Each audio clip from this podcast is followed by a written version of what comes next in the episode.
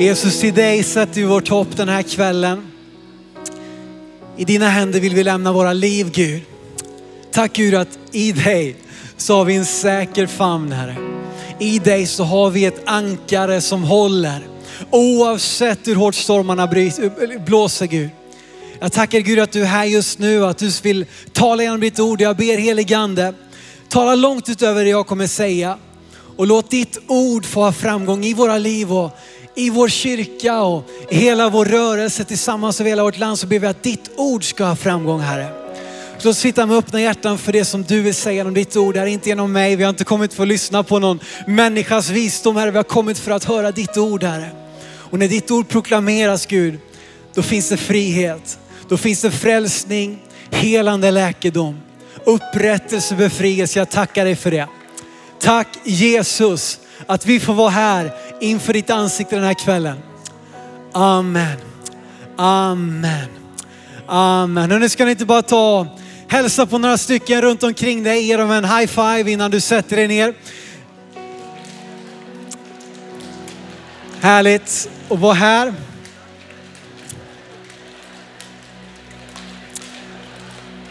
Alltså, vi måste bara ge de här gänget som har jobbat med den här produktionen alltså en stor applåd. Wow! Jag känner bara, vart har jag kommit någonstans? Det är så snyggt alltså, jag älskar det här vet du. Det här liksom, nu kommer det bli en bra predikan när skärmarna lyser starkt och lamporna är på och så vidare. Men du vet Gud han kommer till förberedda altaren. Har du tänkt på det i Bibeln? Att när människor förbereder en plats, det står om så många, de byggde altaren och när de gjorde det då kommer Gud. Och jag tror det är precis det vi gör. Med allt det vi håller på med, med produktion och förberedelser, så förbereder vi ett altare där Gud kan komma och möta oss med sin närvaro. Amen, det är så roligt att få vara här och predika på Nyhem. Den här liksom mytomspunna plats. Och jag har minsann också varit här på den tiden när det var ett tält och det var liksom, det knastrade i gångarna av gruset och så vidare. Och eh, det är så roligt, jag vill verkligen säga ett stort, så tack för, för förtroendet att få, att få predika den här kvällen. Eh, och det är det största jag vet, att få predika Guds ord. Jag hade förmånen att göra det hemma igår i kyrkan och få göra det idag igen. Alltså det är så stort oavsett om man får tala till tio personer eller tusen personer så är det det finaste jag vet att få predika Guds ord. Och det är underbart att få göra det den här kvällen. Jag hoppas att, att du ska få bli hjälpt av det. Ehm, vi har ett tema här nu om kärlek. Och vi hörde det läsas ut, ska läsa det också på svenska. Mina älskade, låt oss älska varandra till kärleken är av Gud. Och var och en som älskar är född av Gud och känner Gud. Den som inte älskar har inte lärt känna Gud, till Gud är kärlek. Det är ganska många som vill ha anspråk på vad kärlek är. Många som vill säga att det här är kärlek och vissa vill säga kanske det här är inte kärlek. Och så där kan vi hålla på. Det blir ganska bristfälligt när vi ska försöka ta oss fram och liksom formulera vad kärlek är och inte är. När vi i våran svenska språk har ett ganska fattigt uttryck för kärlek. Grekiskan som är språket som Bibeln skrevs på har faktiskt fyra ord för kärlek. Och när vi då inom vårat kärleksbegrepp ska få in alla de här fyra kan det ibland bli lite förvirrande. Vad innebär egentligen att Gud är kärlek? Och de här grekiska orden har vi ju dels eros. Det känner vi kanske igen lite grann, låter lite som erotik. Eller, och det handlar ju om en, en intim kärlek, en sexuell kärlek. Den attraktionen där vi älskar varandra därför att vi attraheras av varandra. Grekiskan har också ord som heter filia eller någonting i den stilen. Och här känner vi igen Philadelphia vet ni. Som så många kyrkor har tagit sitt namn efter. Den här broderskärleken. Syskonkärleken. Jag älskar dig därför att du är min vän. Sen har vi storge, eller något i den stilen, storge, jag kan inte riktigt. Moderskärleken. Föräldrars kärlek till sina barn. Jag älskar dig därför att du är mitt barn. Men så har vi en till ord i grekiskan för kärlek, agape. Kanske har du hört det ordet förut. Och här är det en annan typ av kärlek. Det är varken den eros-kärleken, filia-kärleken eller storge-kärleken utan agape-kärleken. Och vad är det för någonting? Jo, det är Guds typ av kärlek. Så när vi talar om att Gud är kärlek så måste vi tala om agape-kärleken. Som är villkorslös. Jag älskar dig, inte bara för att jag attraheras av dig, för att liksom eh, du har gett mig en massa gåvor. Jag älskar dig inte bara för att du är min brorsa eller min kompis. Jag älskar dig inte bara för att du är mitt barn. Utan jag älskar dig för att jag älskar dig.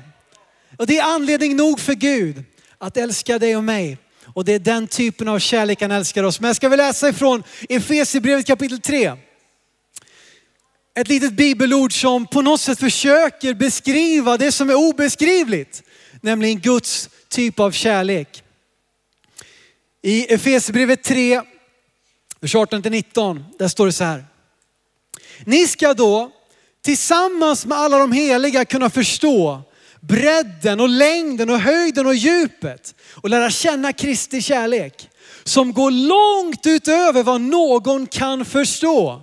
Så ska ni bli helt uppfyllda av all Guds fullhet. Ska inte fördjupa så mycket i den här texten. Vi ser att tillsammans med de heliga, tillsammans med Guds folk, det är där vi kan börja toucha Guds kärlek. Det är där vi kan börja förstå och greppa lite grann utav vad den handlar om. En kärlek som är orimlig. Det står att vi kan inte förstå kärleken. Den går långt utöver vad någon kan förstå. Faderns kärlek till oss, den är orimlig. Det finns ingen rim och reson. Det finns ingen logik bakom det. Han älskar dig bara för att han älskar dig. Oavsett vad du gör emot honom eller har gjort emot honom så älskar han dig ändå. Vi, vi kan inte få in det i våra huvuden. Du vet att vi, hela vårt kärleksbegrepp är att vi ska betala för kärleken. Vi ska förtjäna kärleken. Att vi känner hela tiden, att vi måste göra oss förtjänta av varandras kärlek. Och så lätt så får vi in den där bilden av kärlek också när det handlar om Guds kärlek. Som är orimlig, som inte går att greppa, som inte går att förstå. Den är bortom allt förstånd.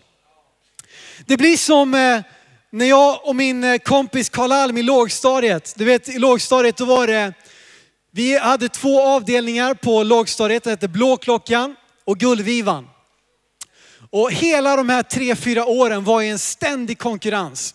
Fotbollsmatcherna, det var Blåklockan mot Gullvivan.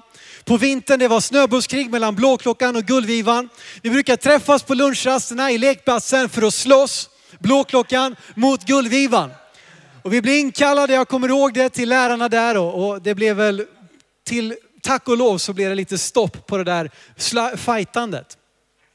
Men jag kommer ihåg jag stod där med min kompis Karl Alm och, och vi stod där och som grabbar gör när man är i den åldern liksom. Vi skulle fightas lite grann och det var inte på, vi hade ju sett säkert någon Bruce Lee-film eller någonting. Så vi skulle stå där och försöka måtta karatesparkar. Och jag tänker jag ska dra på en riktig en. Alltså vi skulle inte träffa varandra utan bara liksom, ja som på stunt va. Så jag tar i allt vad jag kan med en riktig sån här rallarsving. Ända här nerifrån och så drar jag till bara så här. Men grejen var att jag slog inte i luften. Utan jag slog rakt på Karls öga. Och jag lovar alltså, han fick ett skrubbsår på ögonlocket utav det här slaget. Och min omedelbara reaktion, jag blev ju förtvivlad, jag ville inte slå min kompis. Min omedelbara reaktion det var ju, slå mig! Slå tillbaka! Snälla slå mig tillbaka så att, så att jag får liksom göra det här ogjort på något sätt, att jag kan betala för min oförrätt. Och så många gånger så är det så att vi för över den här bilden till Gud. Och vi lever våra liv och relation med Gud med en slå mig mentalitet. Vi gör fel inför Gud. Och vi drabbas av ett dåligt samvete och vi känner Gud slå mig. Slå tillbaka. Vi känner vi måste förtjäna hans kärlek. Och du vet, vi, vi, vi har gjort någonting som vi vet, vi har gjort den här synden, det här problemet gång på gång på gång. Och så gör vi det igen. Och vi känner Gud. Du, liksom, du, du parkerar längst bort här på Gärdet liksom. Nu ska jag gå riktigt, hoppas det kommer regna alltså, så jag verkligen får liksom betala nu för den här hemska, Gud ser detta nu. Och så går vi där och så försöker vi på något sätt förtjäna. Och vi försöker förtjäna vår väg tillbaka in i Guds närhet. Men det är en fullständigt felaktig bild av vad Guds kärlek är. Den är orimlig, jag vet. Men han älskar dig oavsett. Han slutar inte älska dig, han blir inte mer arg på dig för det du gör eller inte gör. Hans kärlek är konstant. Och det är det jag vill fokusera på idag, nämligen Faderns kärlek. Att få tala om Faderns kärlek till dig och mig. Så vad är då Guds kärlek? Vad är det att säga Gud är kärlek? Det finns en berättelse i Bibeln som jag tycker beskriver detta bättre än någon annan. En välkänd berättelse i Lukas kapitel 15. Du som är liksom välbevandrad bibelläsare, du vet direkt, ja där har vi liknelsen om det förlorade fåret, om det förlorade myntet och om den förlorade sonen. Min fru frågade mig här i veckan, vad ska du predika om nu då? Och jag sa, jag, ska, jag tänkte jag skulle utgå från den förlorade sonen. Och hon bara, vad kan du säga om det som inte redan har blivit sagt? Och jag, ibland är det bra liksom att ha någon där hemma som kan ta ner lite på jorden. Men jag hoppas att jag har någonting att förmedla idag och kanske är det så att ibland behöver vi det enkla. Den här berättelsen vi känner igen så väl. Därför att i de här berättelserna så finns det sådana sanningar. Så jag vill utgå ifrån den här, den här berättelsen. Men jag vill inte tala om den förlorade sonen, utan jag vill tala om de förlorade sönerna. För det är det vi ser i den här texten, att det är inte bara frågan om en son, utan om två söner. Ska vi läsa ifrån Lukas kapitel 15 och se här ifrån de första verserna. Sen ska vi hoppa fram till eh, berättelsen om, om sönerna och fadern. Från vers 1 står det så här. Alla publikaner och syndare höll sig nära intill Jesus för att höra honom. Men fariseerna och de skriftlärda kritiserade honom ständigt och sa, den mannen tar emot syndare och äter tillsammans med dem. Det här är alltså de människorna som lyssnar. Vi har syndarna och publikanerna och vi har fariséerna och de skriftlärda. Och utifrån det så börjar Jesus undervisa de här tre liknelserna om det förlorade fåret, myntet och så ska vi läsa från vers 11 om sönerna och fadern. Från vers 11. Vidare sa han, en man hade två söner, den yngre sa till sin far, far, ge mig min del av egendomen. Då delade han sin egendom mellan dem. Kort därefter packade den yngre sonen ihop allt sitt och for långt bort till ett främmande land. Där förde han ett utsvävande liv och slösade bort det han ägde. Men när han hade gjort slut på allt kom en svår hungersnöd över det landet och han började lida nöd.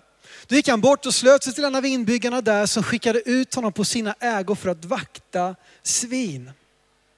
Han skulle gärna ha velat äta sig mätt på de fröskidor som svinen åt, men ingen gav honom något. Då kom han till, sin besin till besinning och sa, hur många daglöner hos min far har inte mat i överflöd? Och här håller jag på att dö av svält. Jag vill stå upp och gå till min far och säga till honom, far jag har syndat mot himlen och inför dig.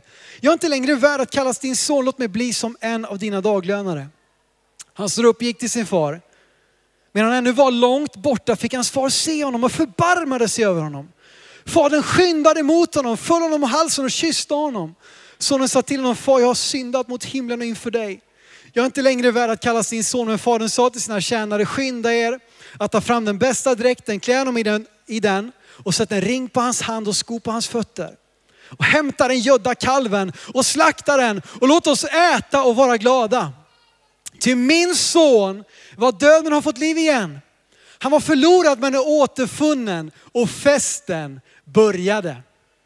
Men hans äldre son hade varit ute på ägorna. När han kom och närmade sig gården fick han höra musik och dans. Han kallade till sina tjänare och frågade vad detta kunde betyda. Tjänaren svarade, din bror har kommit hem och din far har slaktat den gödda kalven som han har fått honom välbollen tillbaka. Då blev han förargad och ville inte gå in. Fadern kom ut och försökte övertala honom. Men han svarade sin far, här har jag alla dessa år slavat under dig och aldrig överträtt ditt bud. Och mig har aldrig gett ens en killing så att jag kunde vara glad bland mina vänner. Men när han där kommer hem, din son, som gör slut på vad du ägde tillsammans med horor, då har du för hans skull slaktat den gödda kalven. Fadern sa till honom, mitt barn, du är alltid hos mig. Allt mitt är ditt. Men nu måste vi ha fest och glädja oss. Till den är din bror var död men har fått liv igen. Han var förlorad men är återfunnen. Det finns för många som vill förvrida bilden av vad kärlek är. Jag tror att det är dags för oss att återupptäcka, återfinna Guds typ av kärlek. Och den här berättelsen hjälper oss att göra just det. För att förstå den här berättelsen så måste vi förstå den kontexten skrevs i. För det första då så har vi tre huvudpersoner, vi har fadern och vi har två söner. Fadern är naturligtvis Gud. Och vet du att Jesus är den första att tilltala Gud med fader. Han kommer in och börjar tilltala Gud på ett helt nytt sätt. Och han gör det varje gång han talar med honom. Han talar fader. Han talar med sin fader. Förutom en gång. Men alla andra gånger så tilltalar Jesus Gud som fader. Det är inte okomplicerat att beskriva Gud som far. Jag menar vissa tycker, men det där är väl bara liksom far. Min pappa var ett svin. Min pappa lämnade mig och min mamma och mina syskon. Eller pappor, de, de slog mig. vi kan ha massa konstiga bilder utav vad fadern är. Och någon annan säger att det där är bara en del av en patriarkal struktur. Liksom ner med männen, fram med kvinnorna. Vi kan inte tala om Gud som fader, vi måste kalla honom någonting annat. Men ändå är det precis det sättet som Jesus vill beskriva Gud på. Som en fader. Och låt oss då se hans beskrivning av fadern istället för våran kanske ibland skadade och sårade bild av fadern. Vi har också sönerna. De här sönerna representerar de två grupperna som lyssnade. Den yngre sonen, syndare och publikaner var där och lyssnade vet du. Och han representerade våran klassiska bild utav vad synd är. Han gick iväg, han festade, hans brorsa sa att han var bland horor. Han liksom, han söp, han bara levde loppan. Han levde liksom Oscar Wilde, att ät och drick för imorgon ska vi dö. Det här är hedonismens liksom kännetecken, att vi ska bara göra allt vi känner för när vi vill. Precis den typen av människor representerar den yngre sonen.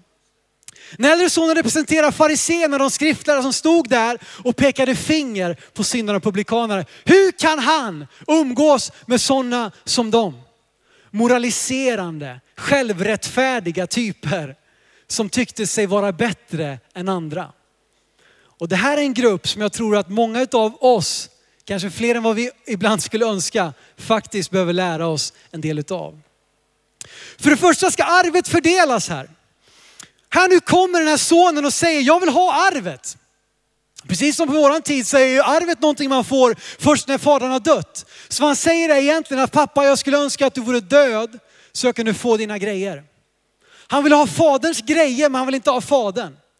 Alla vill till himlen men få vill ju dö, typ.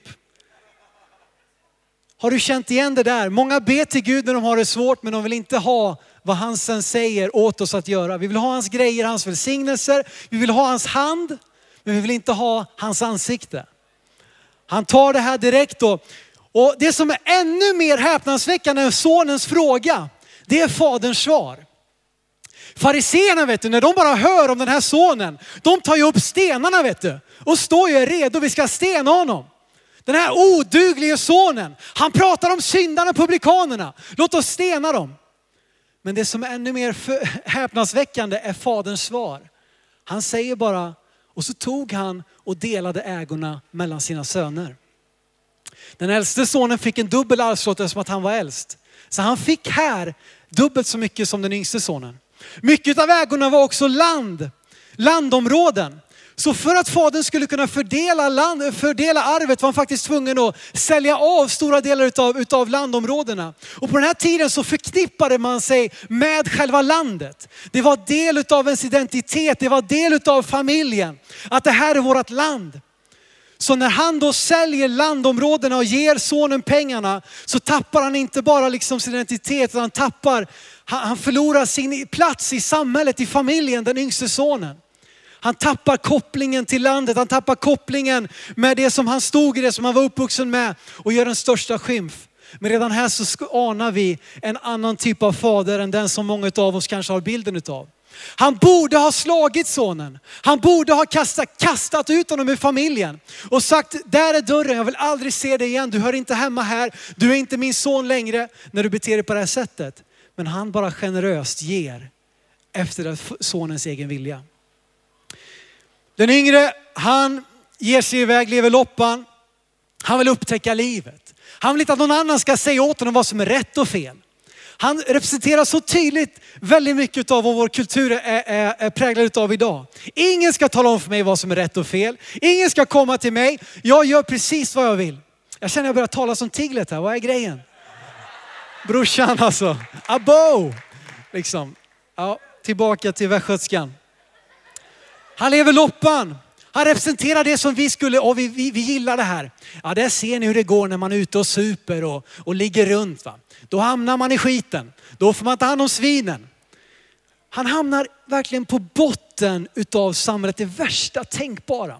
Ett rabbinskt ordspråk säger, förbannad må den man vara som utövar svinavel. Och det är precis det han gör. Han jobbar med att ta hand om svinen. Men han har inte till, han har inte till ens samma mat som svinen hade. The botten is nådd. Det är mycket Timbuktu-referenser här nu. Men det, det får vi leva med. The botten is nådd. Vart kan det ta vägen därifrån? Bara uppåt. Kanske du är här idag och känner att du har testat på livet. Du har sökt efter att få göra allt det som du trodde skulle ge dig liv och mening. Men du finner dig själv på botten. Och då är det här till dig. Där i på något sätt så tänker han, alltså här sitter jag, har inte ens, jag har inte kläder ordentligt. Tänk om jag skulle försöka ta mig tillbaka till fadern. Men han, han tänker inte ta sig tillbaka för att bli son igen. Det det är alldeles för mycket att hoppas på. Han säger att jag kanske kan få bli som en av daglönarna. Daglönarna var inte sådana som bodde i, i, i familjen eller i huset hos sin herre. Slavar och tjänare bodde i Herrens hus. Men daglönarna var sådana som bodde inne i stan, kom ut, gjorde ett dagsverke, fick sin denar eller sin lön och gick hem och fick leva någon annanstans. Tänkte kanske att jag, alltså jag behöver inte bo där, jag behöver inte kalla son, jag behöver inte ha några rättigheter, men kanske jag liksom kan få vara med ute och, och slå med lien på fälten eller kanske jag kan få vara med och bygga, liksom, eh, hjälpa till med, med vad det nu är när vi ska pressa vinet eller whatever. Och han, han ger sig tillbaka för att söka jobb egentligen. Och han gör det också utifrån en djup förståelse att han själv är otillräcklig. Han bestämmer sig för att ge sig tillbaka. Och här sker det andra som går helt emot rådande kulturen. Nämligen att vi möter en fader, inte liggandes på, på kökssoffan och sover middag. Han står ute på fälten och letar och söker och tittar och det står att han såg sonen först. Han är alltså aktivt ute efter att hitta och kunna återupprätta relationen med sin son oavsett hur han har skymfat honom, oavsett hur han har vänt oss. Ser du agape-kärleken, den villkorslösa kärleken, den typ av kärlek som Gud älskar oss med. I detta så står det att han gjorde det som Alltså han tar och han springer. I andra översättningar så står det att han springer mot sonen. Och det här är ju fullständigt otänkbart. En patriark, en familjefar springer inte. Barn kan springa, ungdomar kunde springa, till och med kvinnor kunde springa, men inte fadern. För det ska, han skulle behöva lyfta upp sin, sin mantel eller sin, sin dräkt och blotta benen och springa. Och det var fullständigt alltså att, att sänka, bortom hans värdighet. Men han gör det ändå. Och när han kommer fram så struntar han i sonen, vill inte ens säga någonting. Utan innan han har kommit med sitt tal, sitt förberedda tal. Far jag har syndat mot dig och mot himlen. Han har säkert gått och memorerat de här orden. Alltså det här, om jag säger på det här sättet då kommer han nog förlåta mig. Men innan han säger någonting så kastar han sig om, om, om honom och kysser honom. Tänk dig, och här kommer han direkt ifrån svinstian. Här kommer fadern i säkert fina kläder. Han slänger sig om halsen på sin älskade son och kysser honom. Vilken, vilken pappa. Han överträffar sonens förväntningar. Sonen hoppas på att kunna åtminstone få jobba för, för brödfödan, för maten. Men fadern överträffar allt det han upp, upp, återupprättar honom fullständigt och se vad han gör efter att sonen har hållit sitt tal. Han, han, svarar inte ens på det. Han är helt upptagen med att återupprätta sonen. Han, han liksom, det är fint att du, du säger det du gör men oavsett så, vill, så kommer jag kyssa dig. Jag kommer, vill återupprätta dig. Min son är tillbaka. Han klär honom i den bästa dräkten. Den bästa dräkten är samma som hans egen dräkt. Han tar sin egen finaste dräkt och klär honom. Och du vet, jag såg bara framför mig den här scenen i Pretty Woman. Har ni sett Pretty Woman? Nej, nej, nej. Nu är vi på pingströrelsens årskonferens här. Liksom. Vi är minsann inte som den yngste sonen som tittar på sådana här filmer. Jag såg den en gång i min ungdom. Nu är jag inte längre ungdom, men jag är ung.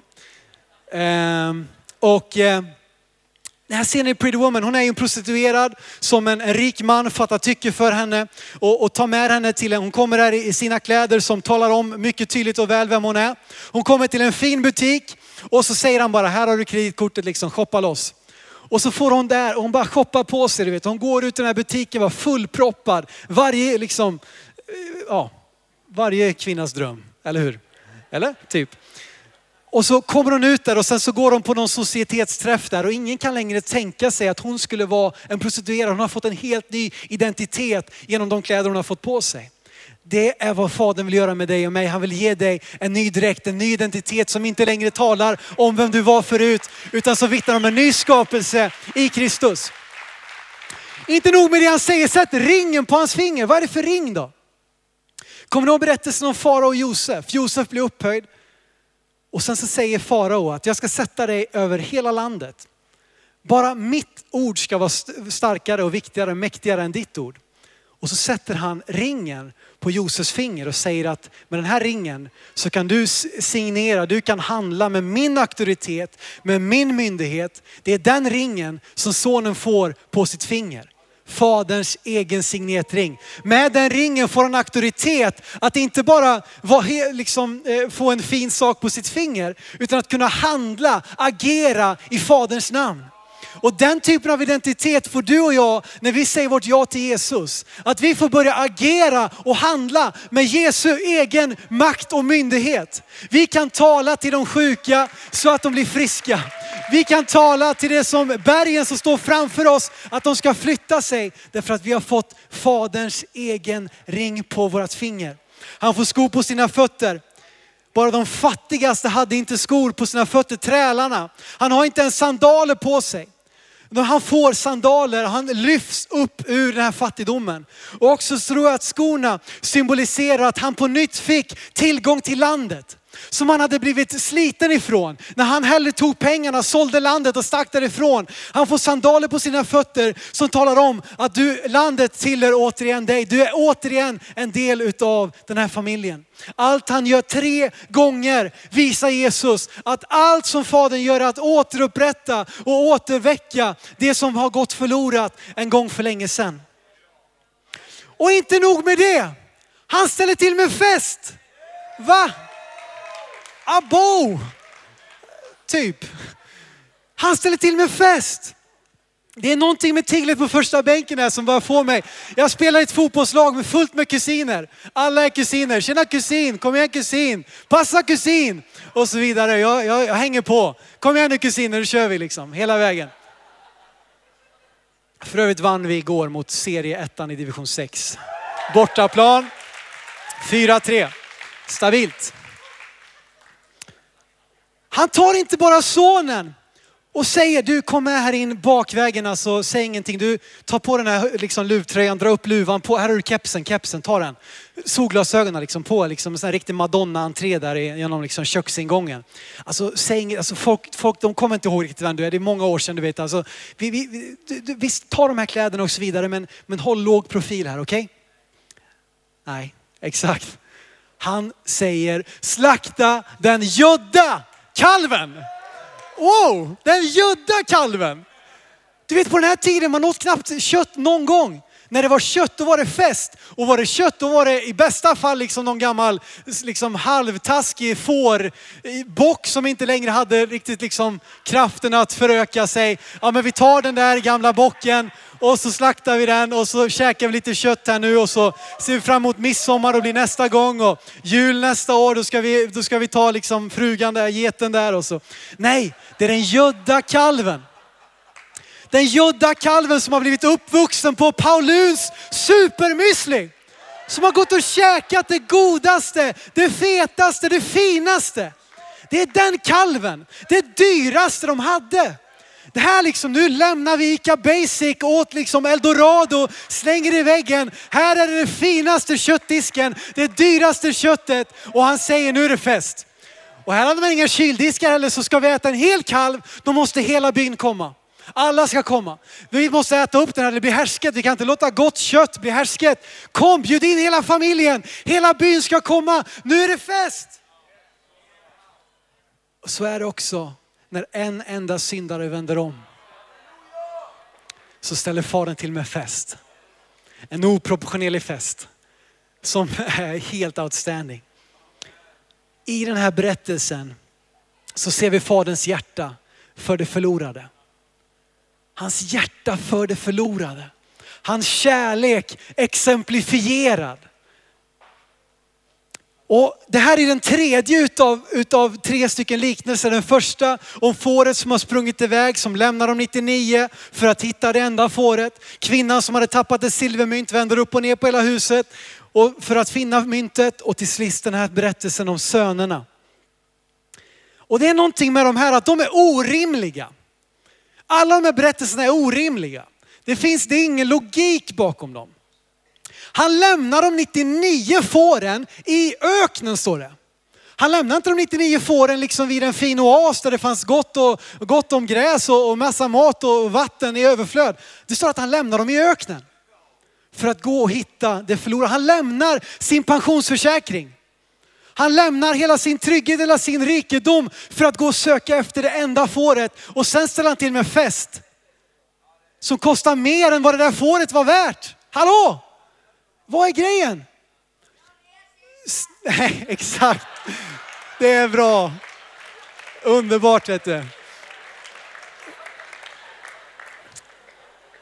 Alla de här storiesarna är orimliga. Det återfunna gör ingenting för att bli återupprättat.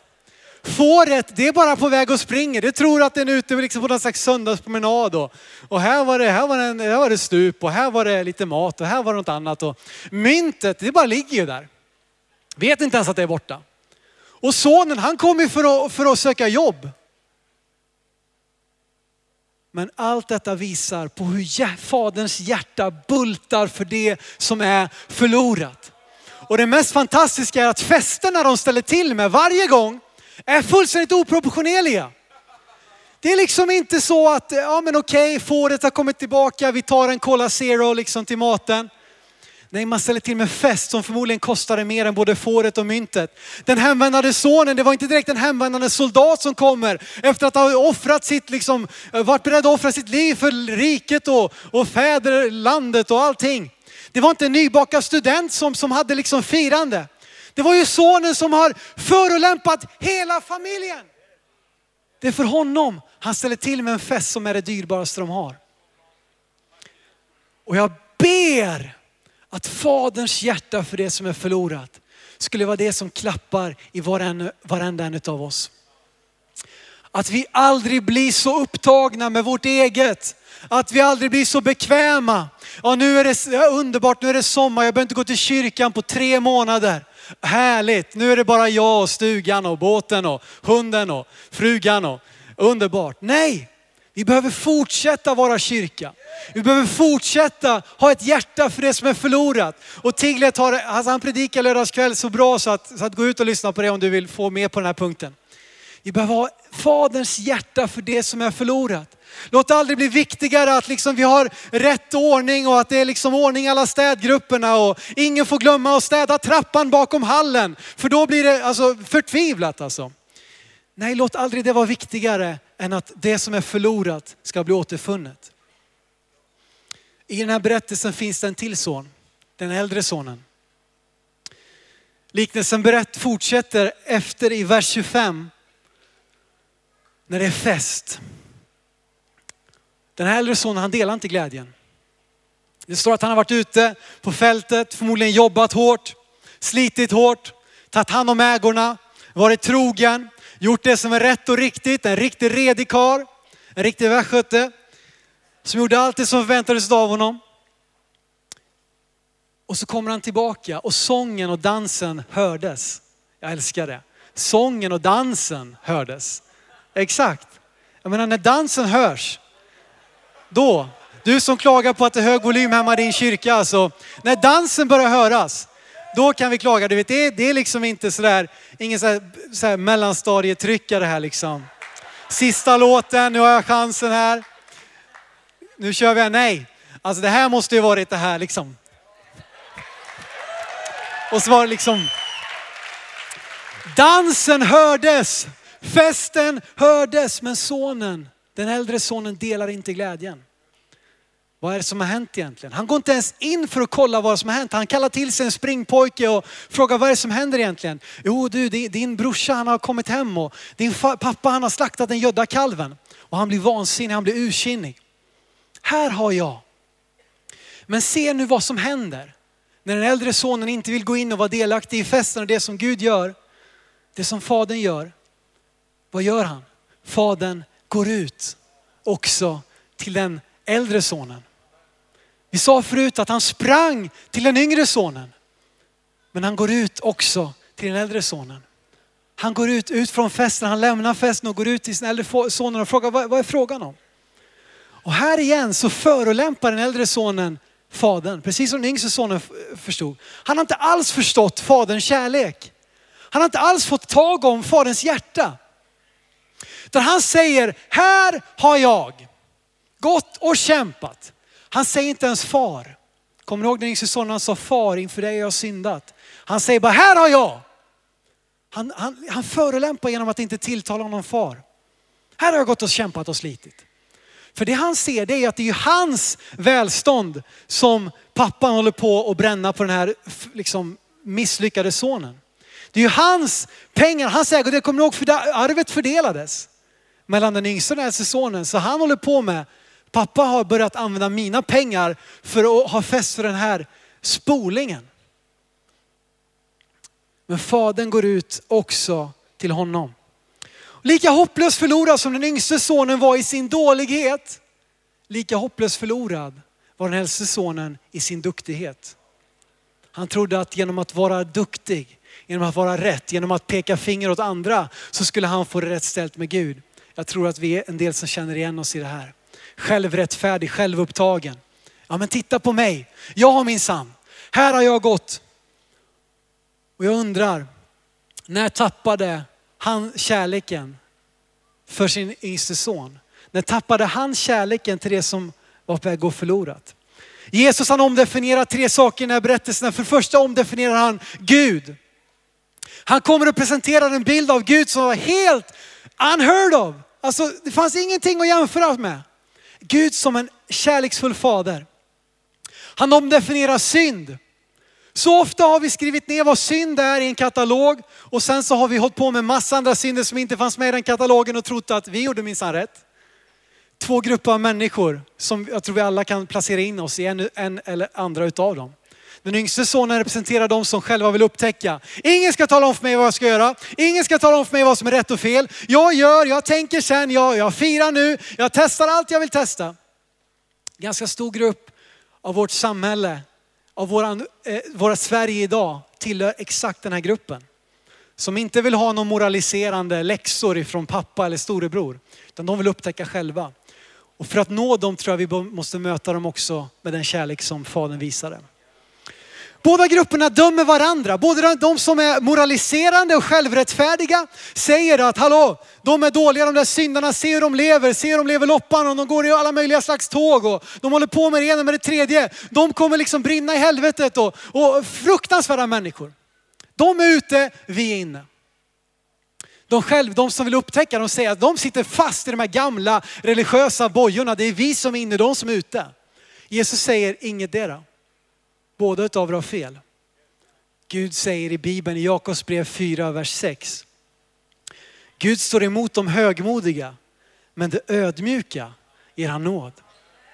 De högmodiga är ute, de ödmjuka är inne.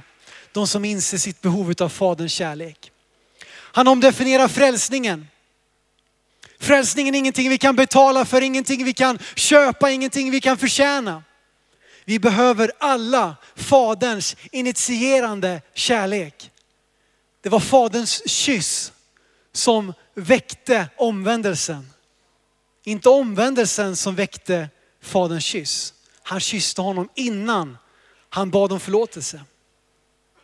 Likadant så var det fadern som tog initiativ till att gå ut till den äldre sonen och säga, hallå, missar du grejen? Det är världens fest. Det som händer, Gud gör ju någonting på nytt i sin kyrka. Håller, ser du det inte? Redan nu visar det sig att Gud gör någonting nytt, men den äldre sonen ville stå där. Båda behövde faderns initierande kärlek.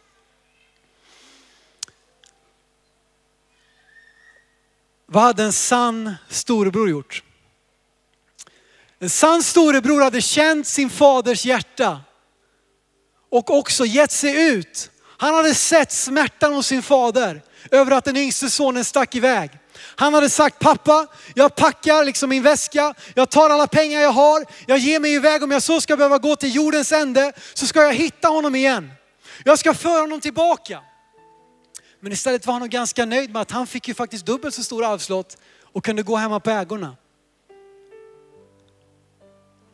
En sann storebror skulle varit beredd att betala allt. Även om det skulle kosta hans egen välgång, hans eget rykte. Se, han umgås med syndare och publikaner. Har ni sett vilka de släpper in i deras kyrka? Ja men det var ju 20 som blev döpta, det är ju fest. Jo men två av dem bor minsann sambo. Har du hört? Vet du, vi kan vända den här udden ganska kraftigt mot oss själva. En sann storebror hade gett sig iväg för att hitta och återföra sonen till familjen. Och även om den här äldre sonen inte var en sådan storebror, jag tänker ibland, hur många människor som har kommit trasiga, så liksom misslyckade. Hur många av dem har sökt sig till Gud och mött en sån, en sån äldre broder. Som fick dem att, okej, okay, här passar inte jag in. Det är nog bäst att jag går tillbaka till och försöker hitta någon slags mening i allt det här som jag tror ska ge mig mening. Och... Men vi behöver en sann storebror. Jag vet du vad? Vi har en sann storebror. Vi har en storebror som inte bara skulle lämna stan för att hitta dig och mig. Han lämnade himlen och kom ner hit på jorden. Vi har en sann storebror som inte bara skulle betala med sin egen plånbok för att föra dig tillbaka, utan som betalade med sitt eget liv.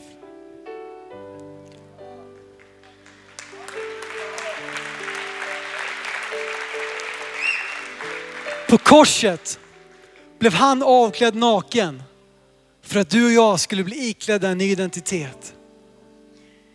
Jag sa förut att Jesus tilltalar alltid Gud, Fadern, förutom ett tillfälle.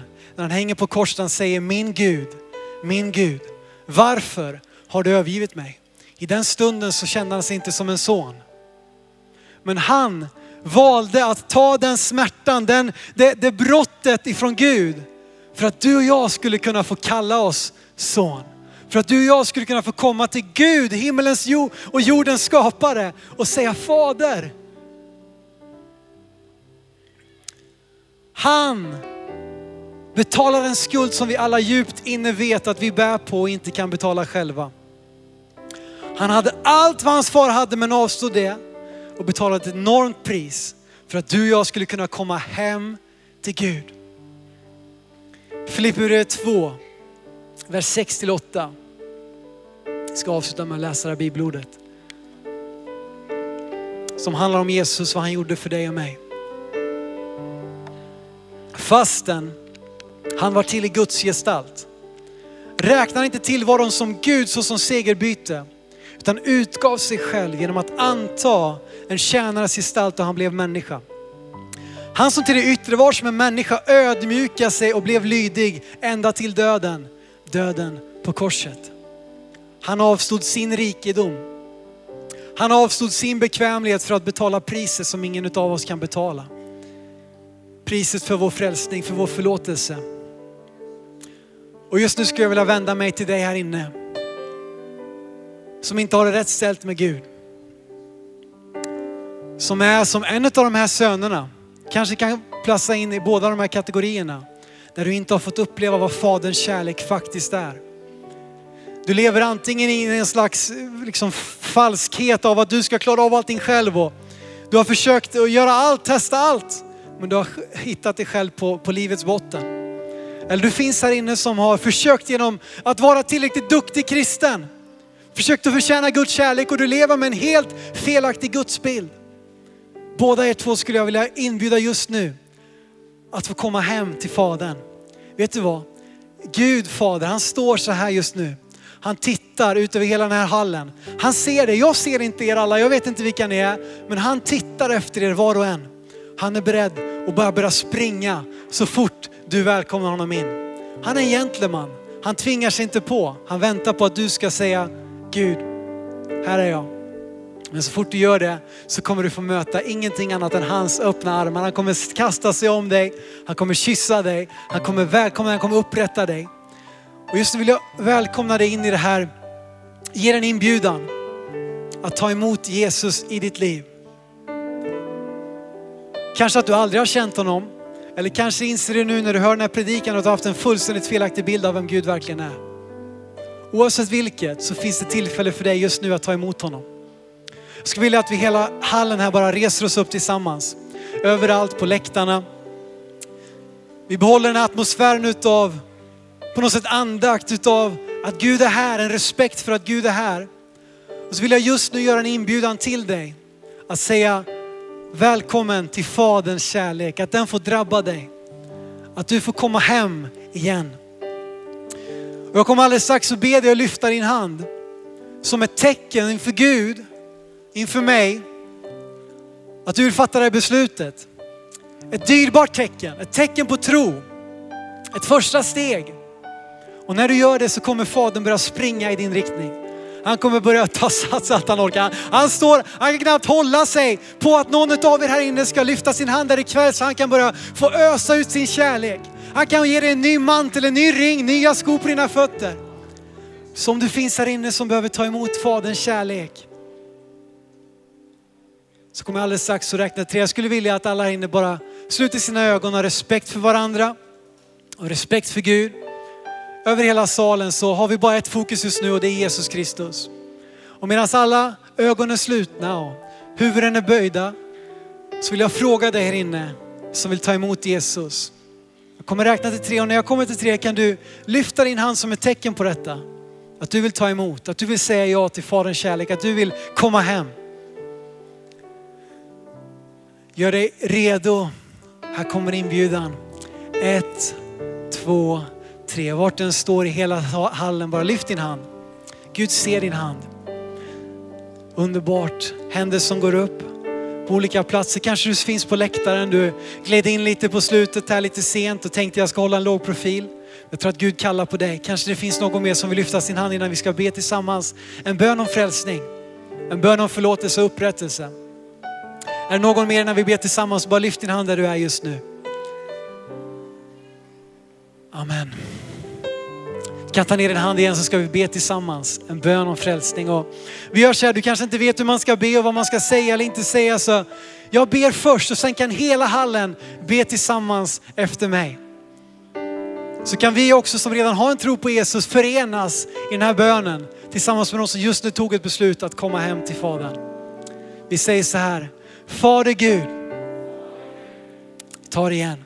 Fader Gud, Tack att du tar emot mig. Jag vill komma hem. Förlåt mig att jag har gått min egen väg. Förlåt mig alla mina synder och misstag. Från den här dagen vill jag bekänna dig som Herre i mitt liv. Och jag vill lära känna din kärlek sådan som den är. Hjälp mig att leva ett liv som återspeglar dig och hjälper andra människor att hitta hem till dig. Tack Jesus att du förlåter mig, att du upprättar mig, att du tar emot mig. Amen. Om du bad den här bönen med ett ärligt hjärta så har du redan nu Fadern hängandes runt din hals. Han håller på och öser kyssar över dig. Tack Jesus. Tack Jesus. Hörrni, bara medan vi står kvar här inne så låt oss bara förenas i lovsång till Gud. Och du som tog det här beslutet nu, jag vill uppmuntra dig att ta det vidare. Kanske du kom hit med från någon speciell kyrka eller känner någon pastor eller på något sätt har en kontakt med någon som är kristen, någon kyrka. Så vill jag bara uppmuntra dig att göra två saker. För det första, fortsätt att komma till ett sånt här sammanhang. Fortsätt att komma hit på Nyhem, men fortsätt också på söndag att gå till en kyrka på den ort du befinner dig. Det är det första jag vill säga till dig. Det är livsviktigt att du håller dig kvar i familjen. Att du inte igen springer iväg på egna, egna vägar. Det andra jag vill säga till dig det är att låta döpa dig om du inte ännu har gjort det. Att ta det här steget. Jesus inbjuder dig som har tagit tro på honom att också döpas och begrava det gamla för att uppstå till en ny skapelse. Och det kan du säga, du behöver säga det till någon. Antingen till någon du har redan känner ifrån din kyrka, ditt sammanhang, eller så kan du säga det till våra förebilder alldeles strax. Men just nu så låt oss bara lyfta upp namnet Jesus, låt oss få sjunga ut om hans nåd som är obeskrivlig. Vi kan inte förstå den, den är orimlig hans kärlek. Men vi kan ändå Får bara på något sätt öppna våra hjärtan för den och låta hans kärlek skölja över oss. Låt oss tillsammans bara lovsjunga Gud och välkomna honom till den här platsen just nu.